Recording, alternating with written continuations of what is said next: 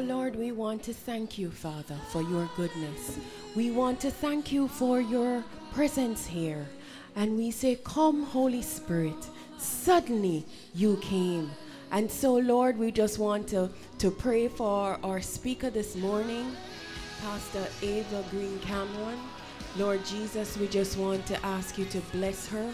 Lord God, give her mind clarity as she speaks. She will speak as the very oracle of God.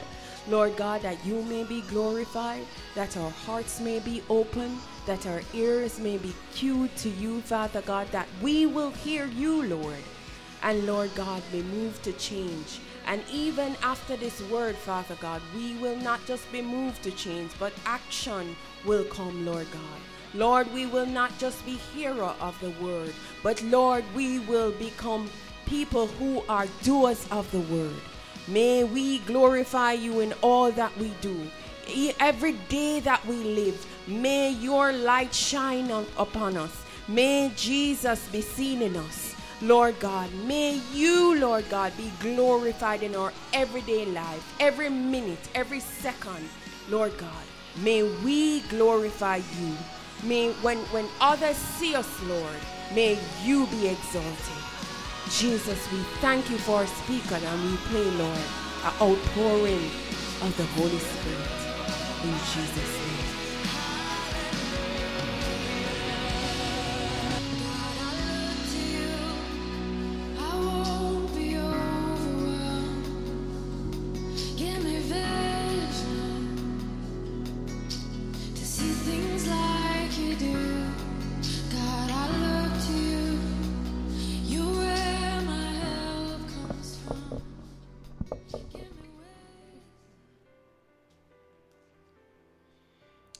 Morning, everyone. Good morning, those who are listening. Good morning. Good morning for those who are online. Good morning. It is such a privilege again to be with you another morning, another Sunday morning.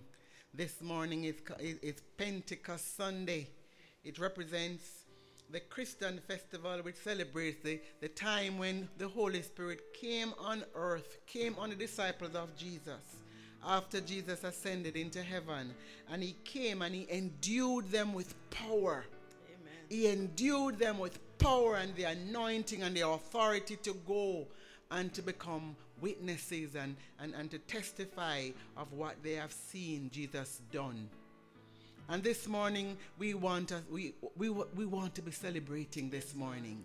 We want to be celebrating the, the power and the presence of the Holy Spirit in our lives and in our midst this morning.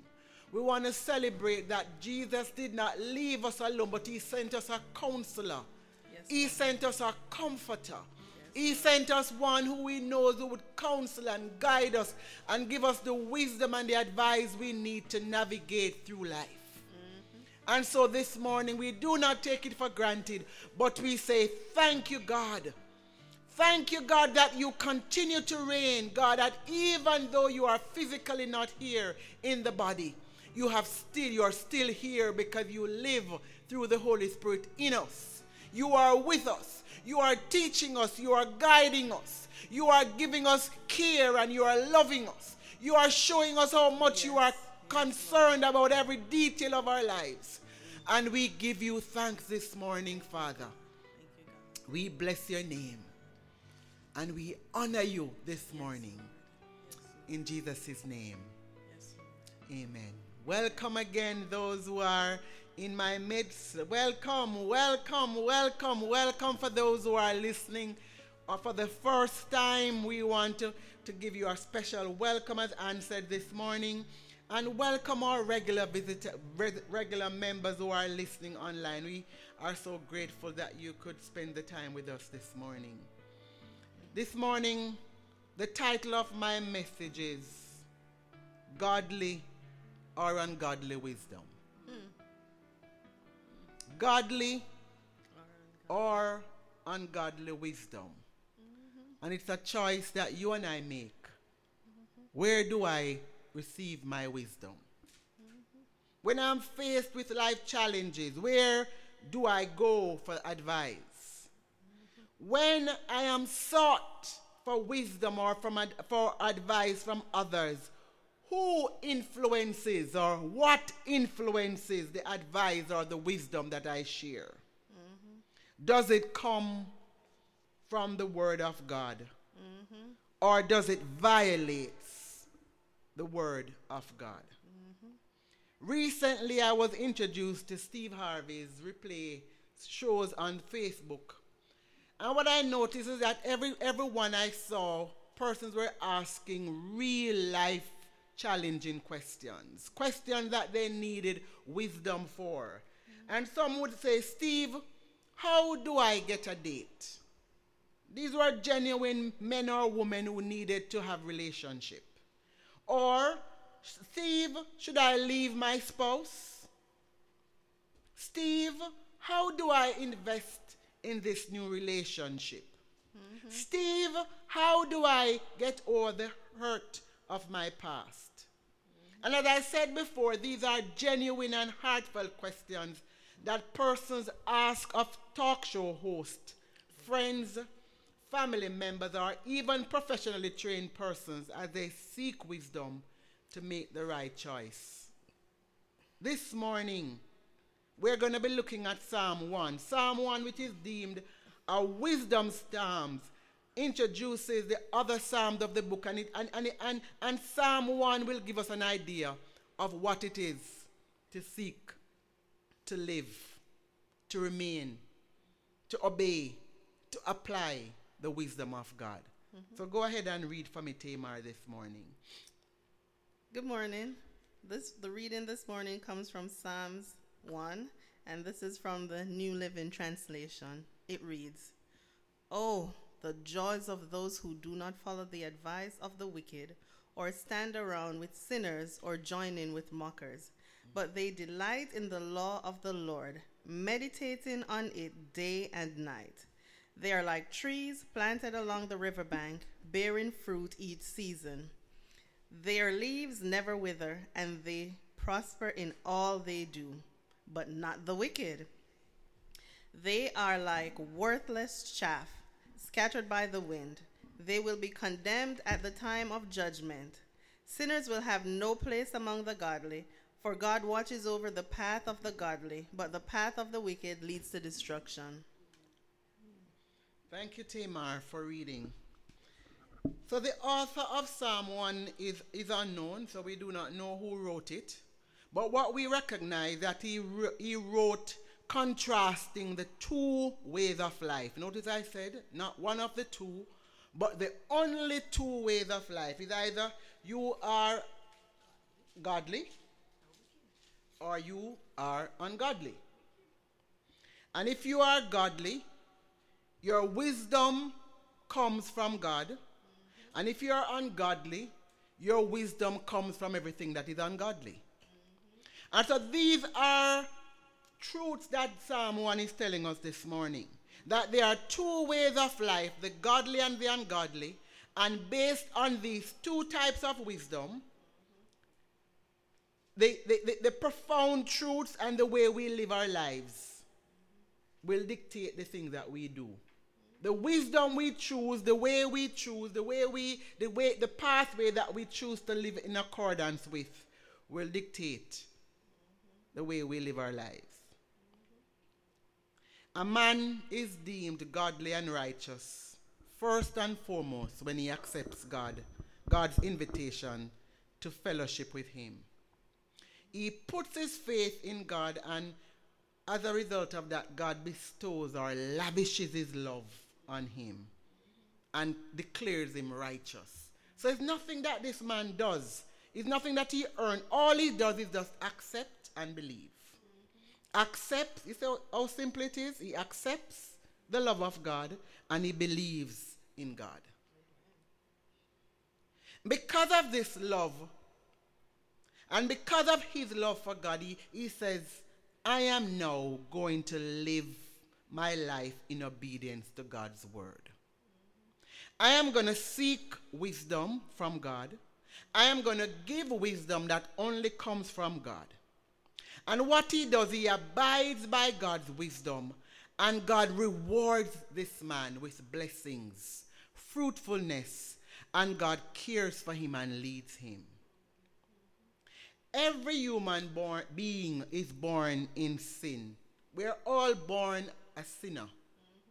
But however, if we remain in that place by rejecting God's invitation to fellowship, we are deemed ungodly. We are deemed a sinner. We are deemed the wicked. We are deemed the mockers. We are deemed the unbeliever. The ungodly man is inspired by the devil to seek the wisdom of this world and to give the wisdom of this world. The ungodly man lives his life guided and controlled by his own desires, his own emotions, and his flesh rather than the Word of God and the Holy Spirit. He too is rewarded. He is rewarded with, unha- with unhappiness, and he is rewarded with unfruitfulness. And he will be judged by God instead of standing with God to judge. And he will perish rather than prosper. From this position, we recognize that all of us, we either fall, we fall in one of these two categories. We're either godly or we are ungodly. There is no middle position. There's no partial position. I cannot be both godly and ungodly. I cannot be godly today and ungodly tomorrow. It is not a straddling of a fence. I am either left or I am right. I am either in God or I am against God. I am either for God or I reject God. There's no middle mark, no middle position. And the book of James tells us this morning that there are two types of wisdom. As you said, the word neutral. There's no neutrality in this thing. James says there are two types of wisdom there is the wisdom of God, and there is the wisdom of this world. And James says the wisdom of God comes from heaven. It is personified according to 1 Corinthians 1:30. It is personified in Jesus because Jesus became the wisdom from God. And because Jesus is the wisdom from God, Jesus now is the door. Is the access, is the way, is the pathway for men and women to come to the Father. James 3:17 tells us that this wisdom that comes from God is first of all it is pure. It is peace loving. It is considerate. It is submissive. It is full of mercy and good fruit. It is impartial and it is sincere. However, James kindly and carefully also tells us that though there is a godly wisdom, there is an earthly wisdom, and this earthly wisdom is unspiritual and, of, and is of the devil. And in James 3:15 he tells us that the wisdom of, of the world and the wisdom that is unspiritual and of the devil encourages men and women to harbor bitter envy, to harbor malice and unforgiveness, to become selfish in their ambition, to become selfish in their hearts. And, and, and 1 Corinthians 3.19 tells us that this type of wisdom is foolishness in God's sight. As I prepared this morning for the Pentecostal Sunday, I am reminded in John 14 and 16 that before Jesus departed earth, he promised his disciples to send him another counselor. Jesus recognized how important it is, it is for his disciples, those who he has deemed as godly and righteous men, that it is important for them to have good counsel because they would be living in a world that they were not of and the life challenges would come. They would be persecuted. They would face challenges in their own lives, in their homes, in, and in, while they witness, they would be persecuted for their beliefs. And Jesus recognized that I cannot leave them without replacing myself. And so, what he did, he sent them the Holy Spirit. And the Holy Spirit, which is the Spirit of truth, he came to be the counselor that they would need forever. The Holy Spirit came. And he came not only to live with them, but he came to live within them. And so they now had this wisdom, this, this, this, bank of wisdom that they could draw from when life was hard, when they needed to make choices, when they were faced with decisions which they did not know should I go left or right, when they were at the crossroads and did not know where to turn. He would counsel them and guide them into all truth. He would teach them and he would remind them of all that Jesus said before. And he would and, and, and while they lived in this earth, they would know how to navigate life because he was navigating life with them. In Acts 2, as Anne mentioned this morning, that just as Jesus had promised, the Holy Spirit descended on the disciples like with, with a ball of fire. The scripture says, flames of fire landed upon them, and they were endued with power. And this power was not limited to extraordinary strength. This power included the wisdom they needed, it, the insight they needed, the abilities they needed, the confidence and the courage they needed, the boldness they needed to fulfill the mission that they were called to accomplish. And so we realize that God did not just call men to come and follow me, but He empowered men to follow Him. He empowered men to live daily lives before Him. This morning, I'm not sure where you are.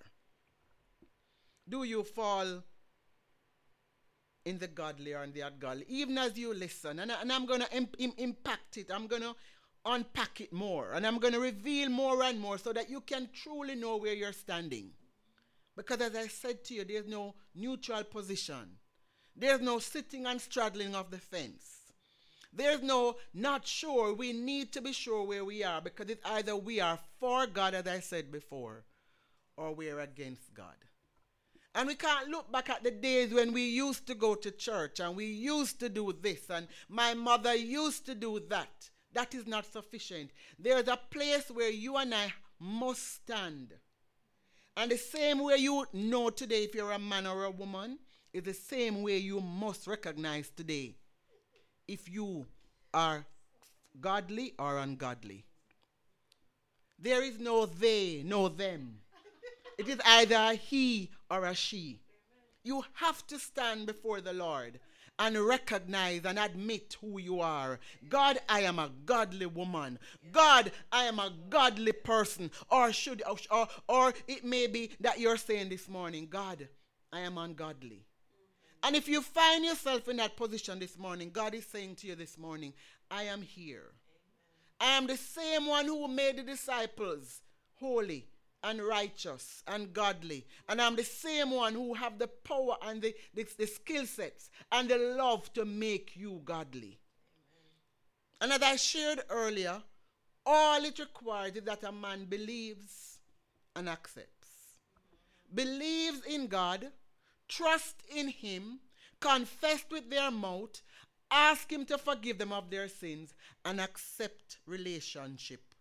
Accept Him as their Lord and Savior. So let us look at the contrast that Psalms 1 spoke or speaks about of the godly and the ungodly. The first thing Psalms 1 tells us is that the godly man is blessed. Which one of us would not want to be blessed this morning? The godly man does not walk in the counsel of the, of the wicked, or stand in the way of sinners, or sit in the seat of, the, of mockers, or scornful, depending on your translation. The word blessed means happy. It is a continuous verb which shows an action that is was, and will be. It does not speak of a one time event, but promises multiple and continuous happiness and blessing to a man, to the man, a specific man, a certain type of man. And the text can be read like this Happy is the certain man who. Happy was the certain man who. Happy will be the certain type of man who. So it speaks of his present, it speaks of his past, and it speaks of his future. So the godly man was blessed, he is blessed, and he will be blessed. But also, when we look at the word who, the word who introduces this specific man, this certain type of man. And it says, it is not every and any man that is a godly man. It is not every and every any woman who is a godly woman. It is a man and a woman whom God has deemed righteous because they have accepted, because they have believed, because they have put their trust in God despite their longings, despite their challenges, despite their troubles. This person chooses to remain in Christ and be blessed. There are three things that this blessed man does not do. He does not walk in the counsel of the wicked. He does not stand in the way of sinners. He does not sit in the seat of the mockers. I note it is, when you look at it, it's like a progression. To walk, stand, and sit shows a progression. He, he's walking because he, he's gathering. But he stands because his interest is now peaked. And he sits because he has now come to the place where this is my final decision. I have made my choice. And so he sits. To walk in the counsel of the wicked is to follow the example, to seek the advice of those who have nothing to do with God. The wicked is a man who has nothing to do with God. To stand in the way of sinners is to become more involved and influenced by those who have deliberately chosen a way of life contrary to the plan of God. And that is the sinner. The sinner has chosen a way and decides to choose a way that is contrary, deliberately chosen a way to contrary walk against God's call to fellowship. To sit in the seat of the mockers or the scornful is to become even more comfortable and content under the influence of those who actively ridicule God or those who engage in putting God down or the things of God and the word of God down. Those who question even the existence of God. Those who question the creation of a, of a God. Those who question the, the does uh, is God in control? Is God the question the very things of uh, or the very nature and the essence of who God is? That is the mocker and the scornful man. And so he walks and he stands and he sits, showing his progression of how we, little by little, he's prone to turn away from God and become more entangled in following the sinful ways of the world because he's now fully influenced by the attitudes and the actions of a sinful world who is inspired by the devil. The godly man does not follow the example of those who live in disobedience to God's word. He does not take the advice of those who themselves don't even live according to the standards or model of God's word. The godly man has the Holy Spirit wisdom because the Holy Spirit lives on the inside of this man. And he is determined to walk by the whole counsel of God's word, not partial counsel.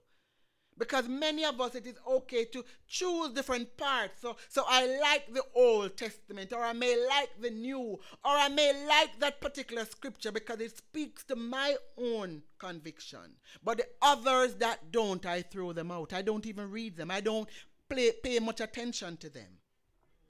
But the godly man says, because the word of God is the very counsel of God, I live my life walking and standing and sitting, not by my emotions or my experience, not by what tradition says or by the popular opinion of others, even when it seems politically correct.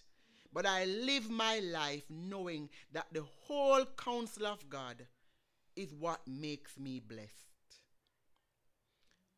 And so the godly man is blessed because he does not walk, does not stand, does not sit where sinners and wicked and scornful and the mockers sit, but he delights himself in the law of the Lord.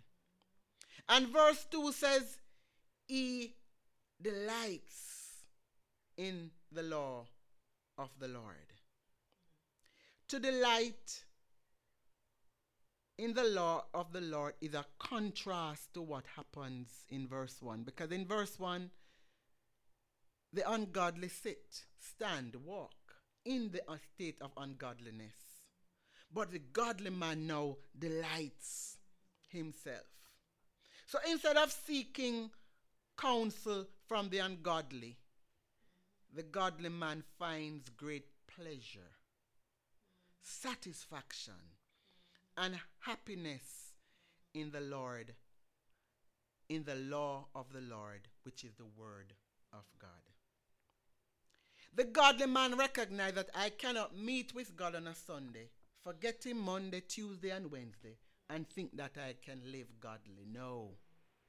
The godly man knows that the more time I spend in the Word of God, the more time I spend with God, the more time I spend allowing the Holy Spirit to lead me and to teach me and to guide me, is the greater the pleasure and the satisfaction I find in God and in the Word of God. So, how can you say you're a godly man or a godly woman when you spend less time with the one who makes you godly? The godly man recognized that access to wisdom, wisdom itself is personified, as I said to you before, in Jesus. And so, the greatest wisdom you can ever get, the treasures of wisdom, are hidden in Him. And unless you go in Him, you have no access to godly wisdom. All the wisdom that you have are worldly. the godly man requires and rec- recognizes that the word of God must become the object of my delight for me to be blessed. Not only does he delight on, in the law of the Lord, but he meditates on it day and night. To meditate means to think deeply. So he's not, not just reading. Let me just read it to say I did, I read it. Tick off, I read. But what he do- does, he thinks deeply. He carefully focuses on the scripture and he applies it to his life. So instead of seeking advice from Iyanla, Fix My Life, or from friends who are living in themselves in disobedience to the word of God, or partial obedience, which is still disobedience, the godly man sits and carefully focuses on the inspired word of God consistently, regularly, continually. The godly man focuses on the word of God day and night. It doesn't mean that he does it only in the morning, And then he does it before he goes to bed. But in the day of his life, while at work, while on the road, he incorporates God in his everyday life. He does not live disjointed life. The godly man is constantly and consistently contemplating int- and internalizing God's word as he spends time with God, driving, taking a shower, cleaning, working, cooking. He knows that the more time he spends in the Word of God, the more of God's thoughts, wisdom, and resources he has to guide him in his daily decision. And that is why he is blessed. The godly man is planted where he can be nourished for fruitfulness. Verse 3 likens him to a tree planted by streams of water, which yields its fruit in season and whose leaf does not wither. And then it says, whatever this man does, that certain man, that specific man does, he prospers. The godly man is likened to a tree having roots. He's planted. He's likened to a tree having leaves that does not wither. And he's likened to a tree that bears fruit in season. The word planted actually means to be transplanted or replanted. It is a desert. For him to be, be uh, near to the, that stream, someone has to take him from where he, he was and go and put him there. Because what grows in the desert but weeds and tumbleweeds? Nothing. And to be planted, yeah, to cactus and cactus is not bearing, bearing, well, cactus do bear fruit, but does cactus, do you consider cactus with having leaves? No. So that, so that disqualifies a cactus. To the transplant is to dig up and remove from one place to the next.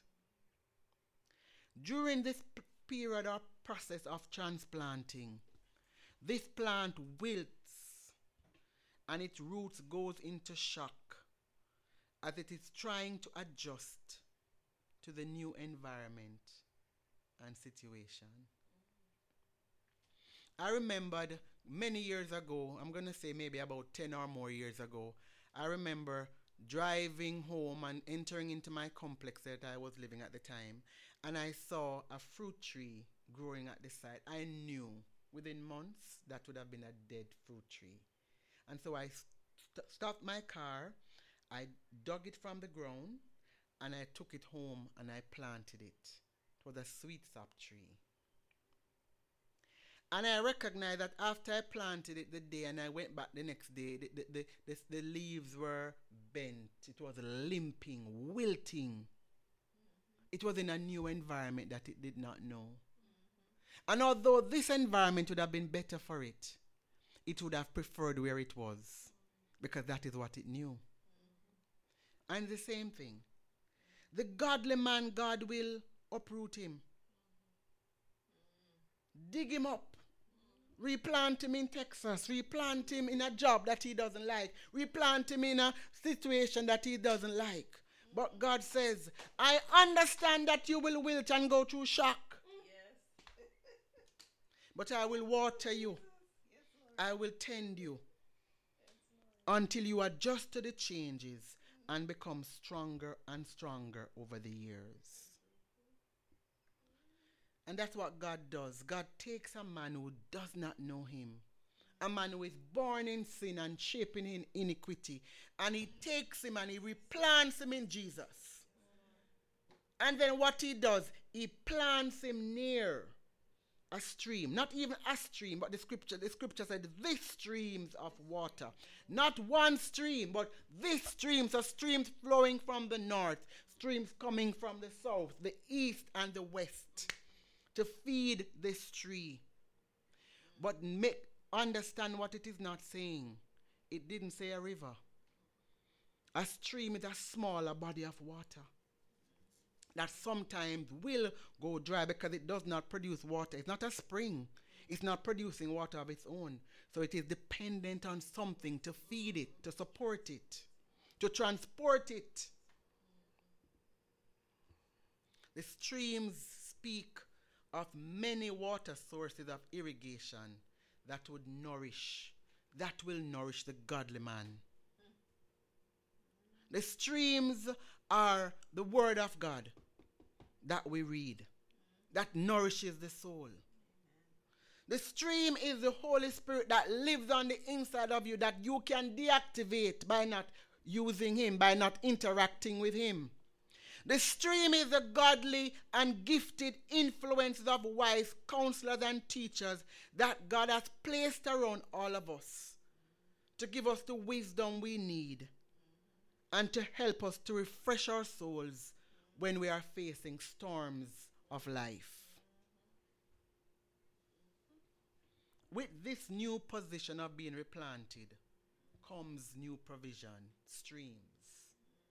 So God does not replant a tree, or God does not ask you or move you into a situation without providing all that you need to flourish in that situation. But as I said, with that new position comes new provision, but it also comes with new challenges. And with that new challenge, the, the, the, this tree now has to learn to, when the wind buffets against it, to move and to sway while it develops. And there come a point in time where it cannot move because it's now rigid, it's a now strong tree. And the branches gonna do the movements. Because God knows for this tree to, to, to that I have repositioned and provided new opportunities for and the challenges come. The only way you can be fruitful, the only way you can fulfill your purpose is through these challenges, through these provisions, and being planted in a new position. So the rest of a godly man's life is spent adjusting to the new environments, adjusting to the new provisions, because the provision sometimes does not look like the provision that you think you need. Mm-hmm. The truth is, mm-hmm. you want to have quinoa, mm-hmm. but God is saying no rice.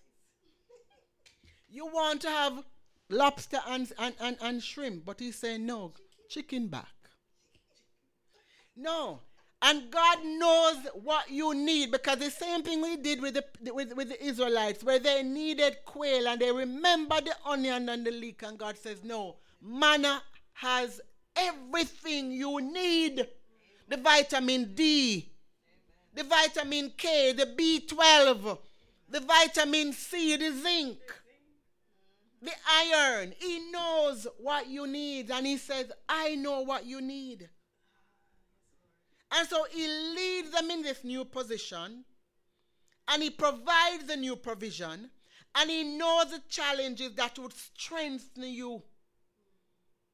Because you cannot be strong without challenges. I cannot say I, am a godly woman and I trust God when, without having challenges to show me or to question my trust.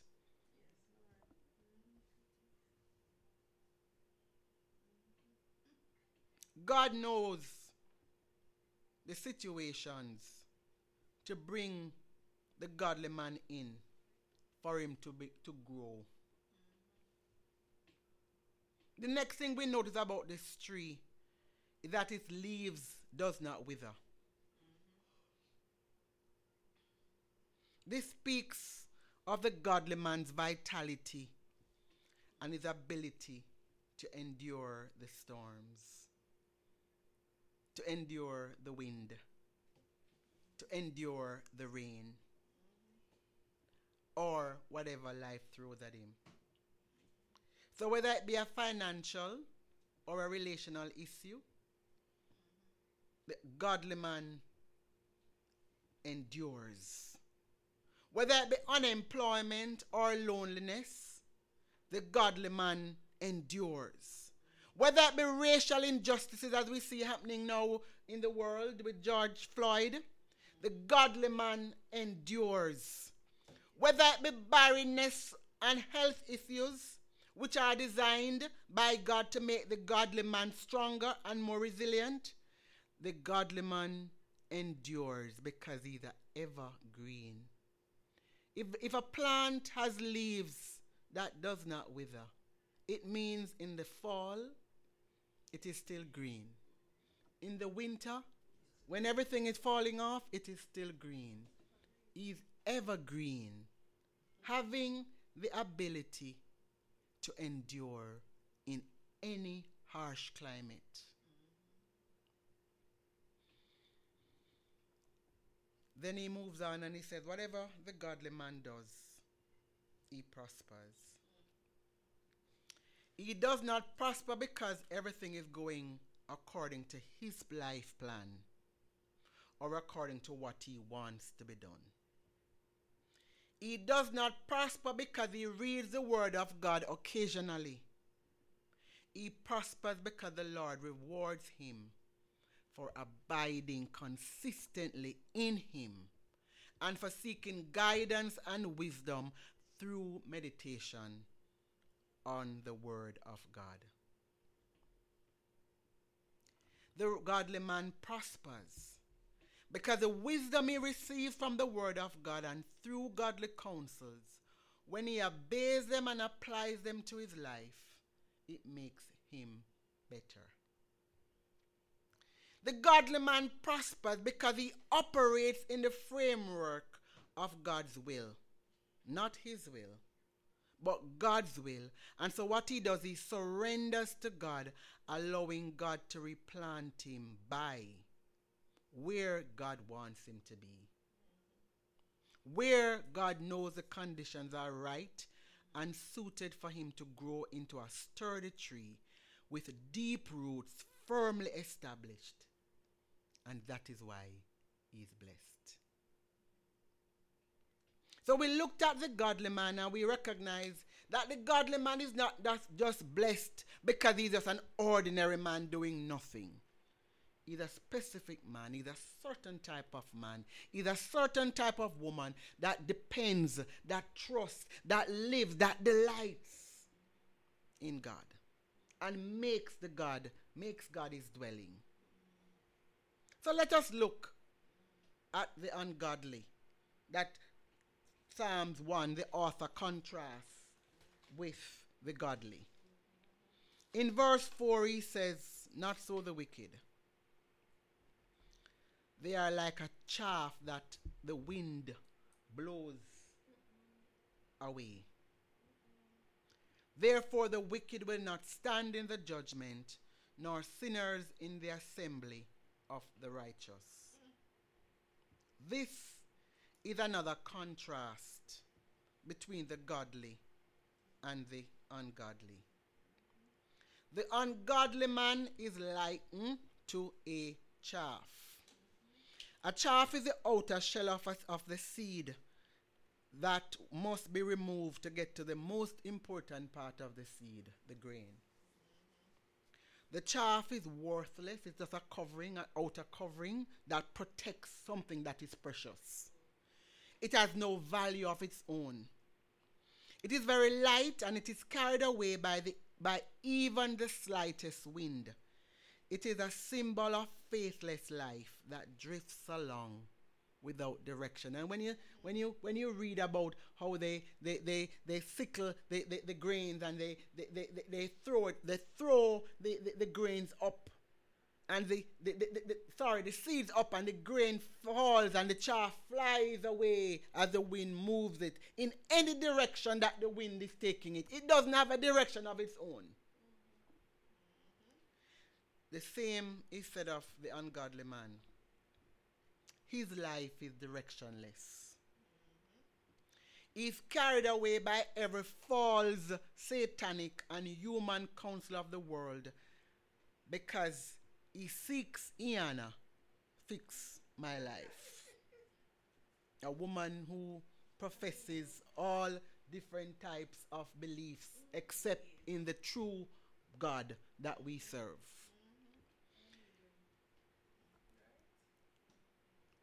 An ungodly man will go to a Wendy Williams to know what is the latest thing that is happening.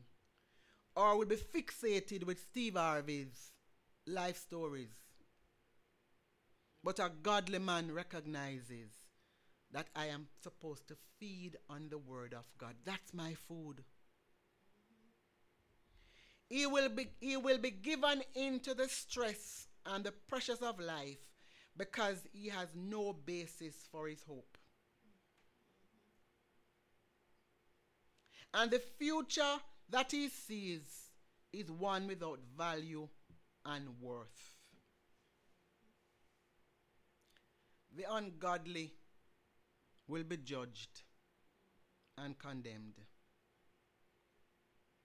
They will be excluded from the assembly of the righteous, who will stand before God and enjoy the eternal blessings and presence of God. So the ungodly stands on the opposing side of God. He stands not with God, but before God as one who is judged, as one who has been weighed and found wanted.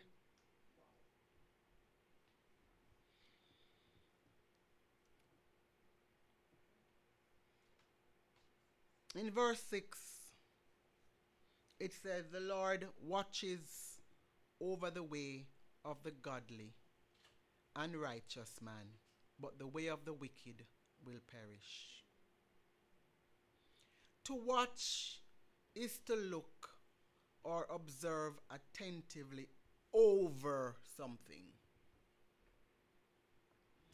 And the Lord looks attentively over the way, which is the life course, the pathway of the godly, and He does the same of the ungodly because He knows them. The difference is with the godly, as He looks and because He knows, He knows because He's intimately acquainted with the godly man. Because the godly man takes the time to spend intimate moments with God. Unlike the ungodly, he rejects every invitation God offers for fellowship and relationship. And as a result of that, God lovingly cares, leads, protects, guides, and prospers the godly man on his life path. But the ungodly will come to ruin. He will perish because he has no guidance. He has no direction. He has no one who is caring for him and over him. The godly and righteous man is blessed because he clings to God's word and counsel. He is faithful, he is stable, he is prosperous, and he is rewarded. But the ungodly man is unfaithful He's unhappy. He's unstable. He rejects God's word, counsel, and invitation to relationship. And he is rewarded with judgment, condemnation, and destruction. So this morning I presented to you the only two ways of life. There is no other way of life. It's either you are godly or you're ungodly. It's either you're righteous or you're wicked. It's either you're a believer or you're an unbeliever. And God is saying to you this morning the godly does not respond to life the way the ungodly responds. So if you deem yourself godly, in what way is your life different from the ungodly? Because a godly man endeavors to live a life that is pleasing to God and one that God would reward. But the ungodly man live for himself. It's about me, myself, and I. It's about what makes me happy. It's, a what, it's about what gives me joy. It's about what is good for me. And so this morning, as I present it to you, I want you to stop, as I'd asked you before, and contemplate, think. Which way of life best represents your life currently? Your current life. Which way of life best represents your current life? Do you want to stand in judgment with God? Or do you want to be condemned and judged by God? Because making this decision tells us the direction we need to go and the wisdom we need to seek. Which wisdom we need to seek. But I am mindful that there are some who have not made that decision as yet. And so this morning, the question to you is which side do you want to be on? This godly side that blessed and rewards godliness, or the ungodly side that blesses and rewards unfaithfulness, unha- brings unfaithfulness and unhappiness, destruction and ruin. But I'm also mindful that there are those among us who have already made a decision to stand in judgment with God. However, when the storms in life come, and they will come, as I've heard over and over, that is either you are in a storm, coming out of a storm, or entering into a storm. But you are going to be in a storm some point in time, very soon in the future. Where do you go or whom do you turn to for counsel? Where does your counsel and wisdom come from in the midst of your storm? Will you trust God's word and counsel? Will you obey God and wait on Him to guide and lead you, even when it seems illogical? to wait?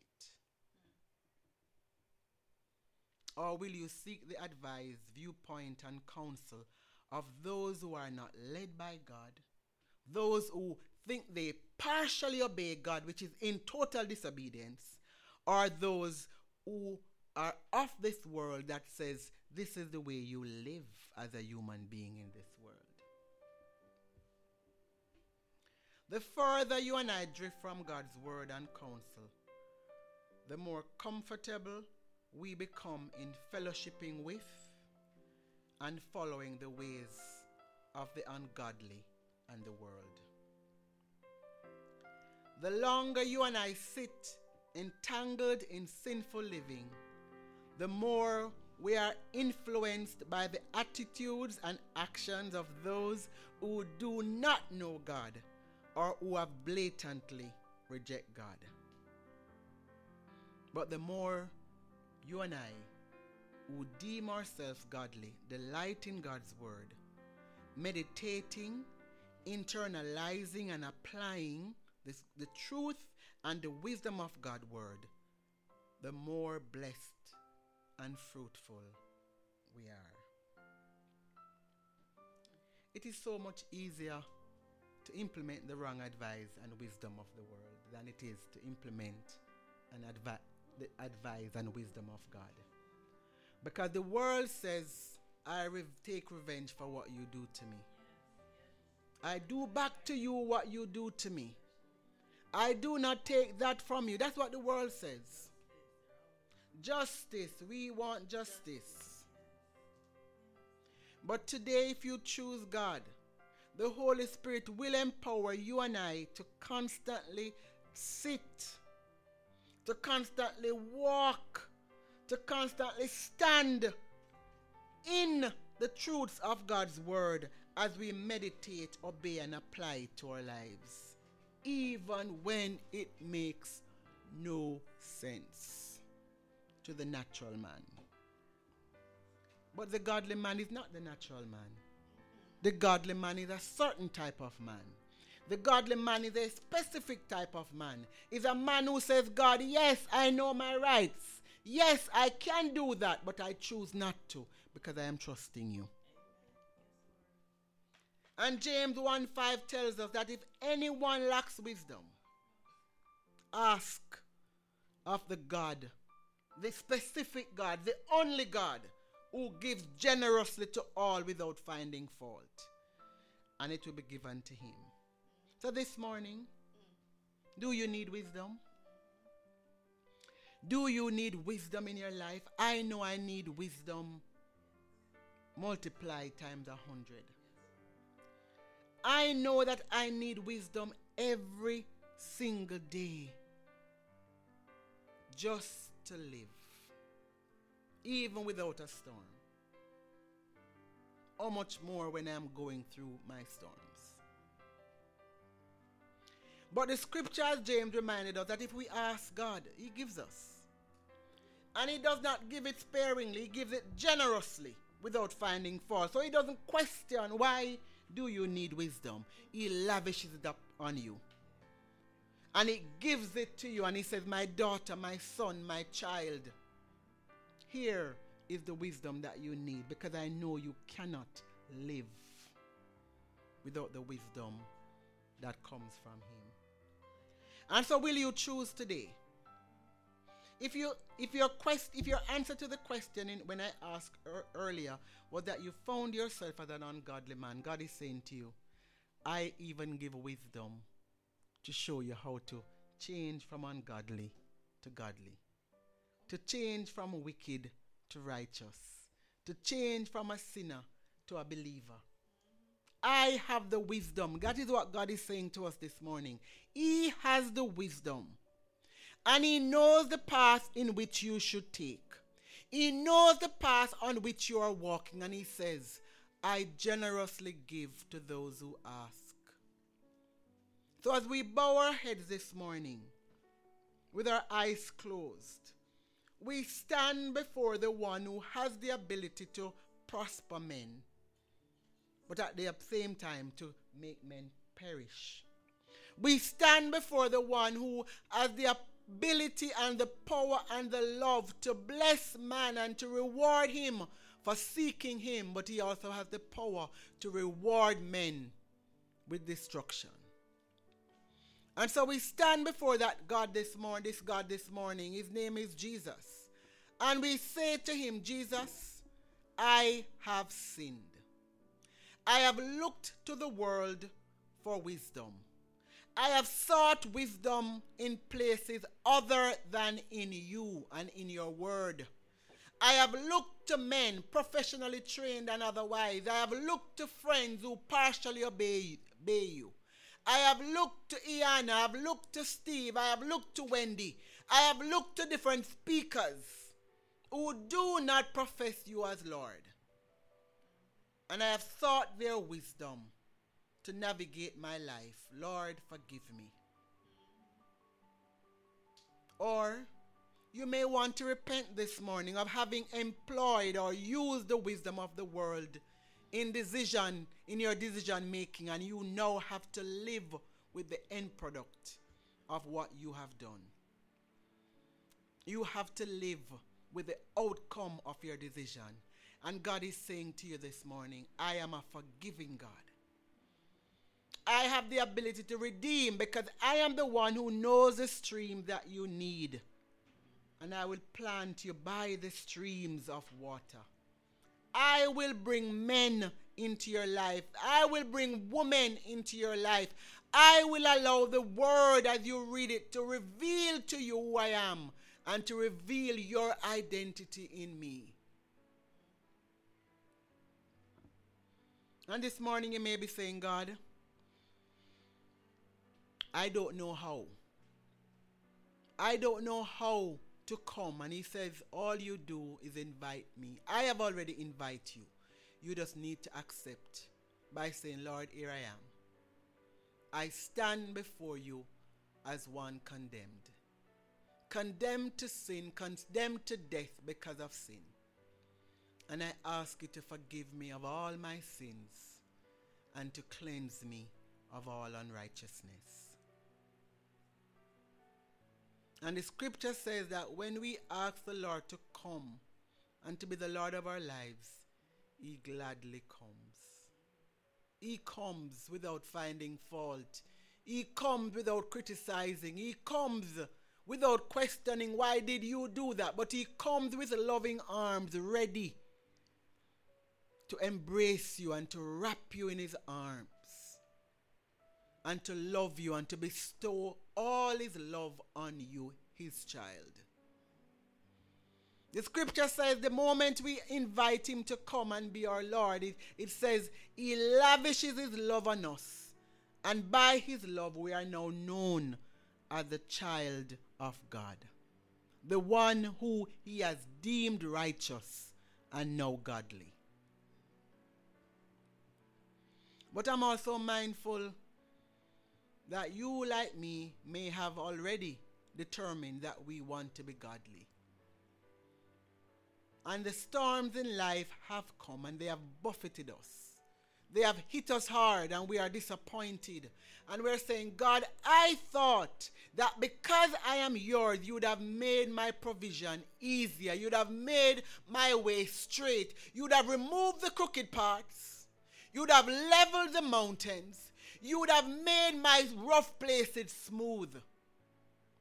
And he's saying to us this morning, My child, I know the streams that you need. My child, I know the challenges you need. My child, I know the storms in life that would make you stronger, more resilient, and to trust me more. So do not lose heart, my child. Do not lose your way. Do not give up trusting me, even though it stares you in the face that life is hard and you are disappointed. But he says, continue to seek him. Continue to meditate and delight yourself in his word. Continue to obey and apply the truths revealed to you through the Holy Spirit. And He will continue to lead you and to guide you into that promised path prosperity, blessedness, fruitfulness. And you may be this morning one who has been holding on and not letting go. And He's saying to you, my child, continue to run the race of faith. I have watched you. I've seen your deeds. I have seen you. I have seen when it becomes hard. I have seen, but you fail to let go. You choose to hold on. And I will come and reward you as I have promised. I am a God who does not change my mind. I do not go back on my word. I do not change my, the plans that I have for you. Plans to prosper you and not to harm you. Plans to give you hope and a future. And so, whatever category you find yourself in this morning, God is saying to you, if you are for me, you will stand with me. If you are for me, you will allow me to lead you. If you are for me, my word will become your instruction. My word will become your guide. My word will become your protection and your provision. My word will become your delight. It will become the object of your delight in which you find pleasure. But if you're against me, no, I cannot be for you. I cannot bless you in your ungodly state. I cannot make you prosperous in a state of unrighteousness. But my arms are always open, beckoning you to come and stand in the assembly of the righteous. To stand as one who will judge the unrighteous. And he invites us to come this morning. And the song that comes to my mind is Come just as you are Hear the Spirit calls. Come just as you are. Come and see. Come receive. Come and live. forevermore. Life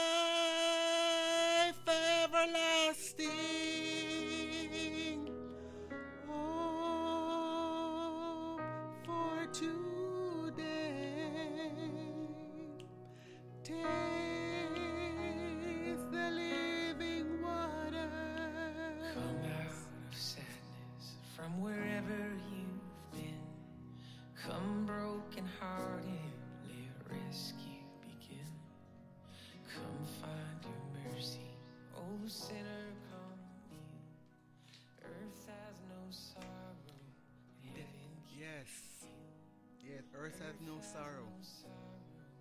heaven can't heal. Yes. So lay down your burdens, lay down your shame. Lay down your burden and your shame. Because that's what the world does. The world causes you to be ashamed and filled with burden. Yes. Lift up your face. Yes. Yes. Yes.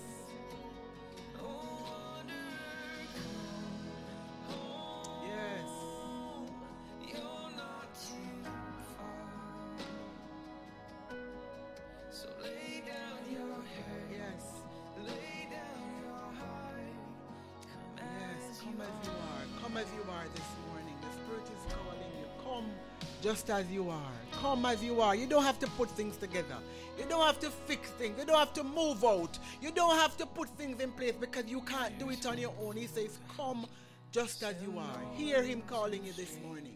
come sit at the table. Come and sit Come taste the grace. with Him.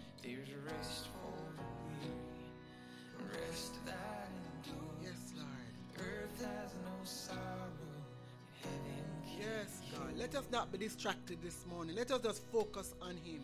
Let us just put our eyes on Him and lay down the very burdens, lay down the challenges, lay down the pain that we're experiencing this morning. Lay down this morning the heartache and the disappointments that we have this morning. He says, Come, come. He's inviting you to come. Do not reject Him this morning.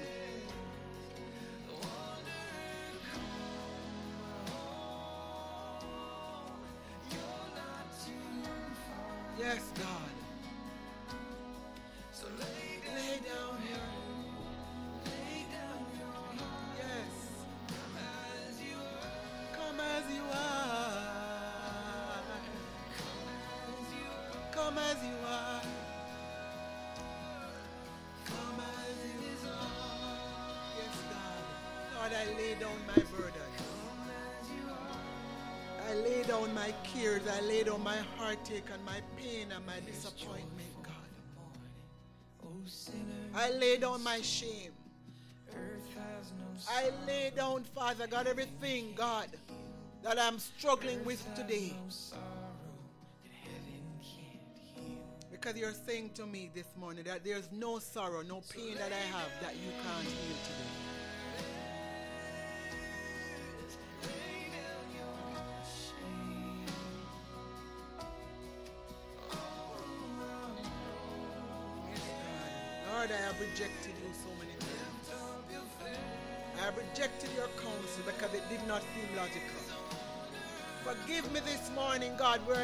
Done things my way, where I have gone after my own path, not understanding and realizing that there are only two pathways.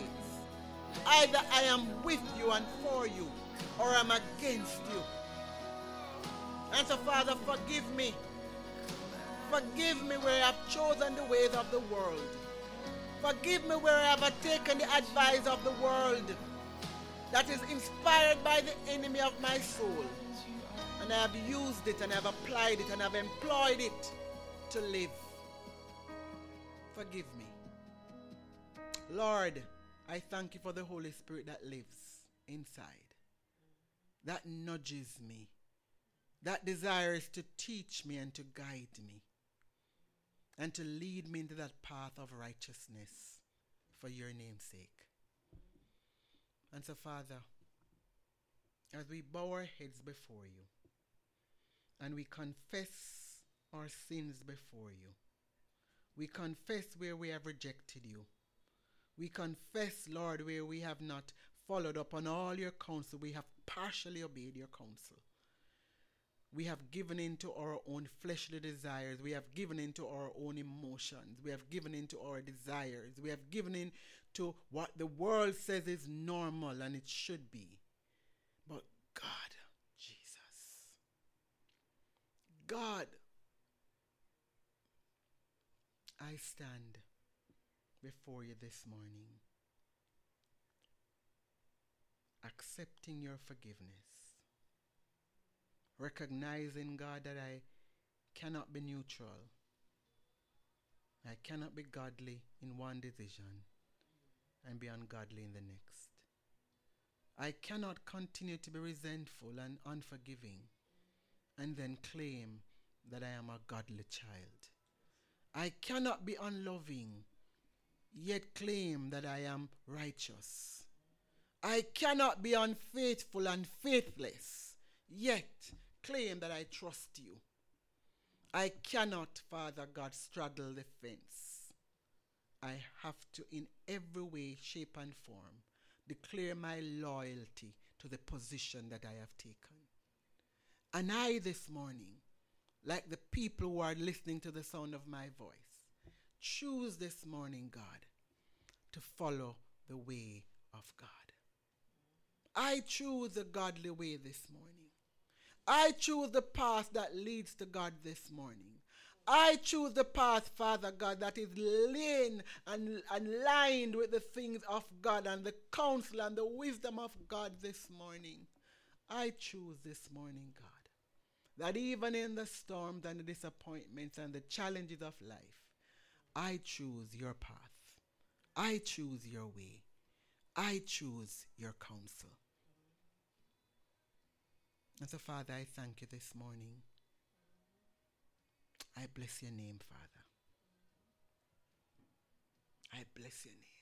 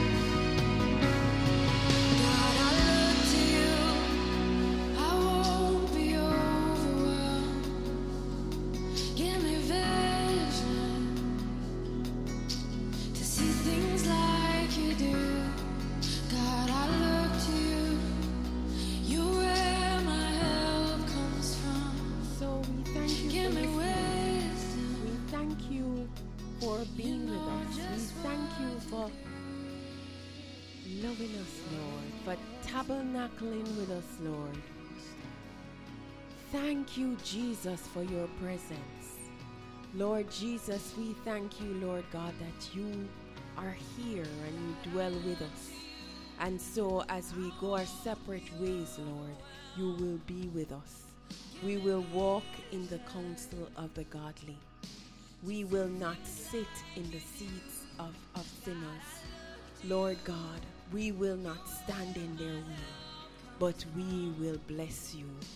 We will walk in your way and in your truth as you shine your light into our hearts. Thy word is a lamp unto thy feet. Oh God, let your word be a lamp unto our- our feet and a light unto our path.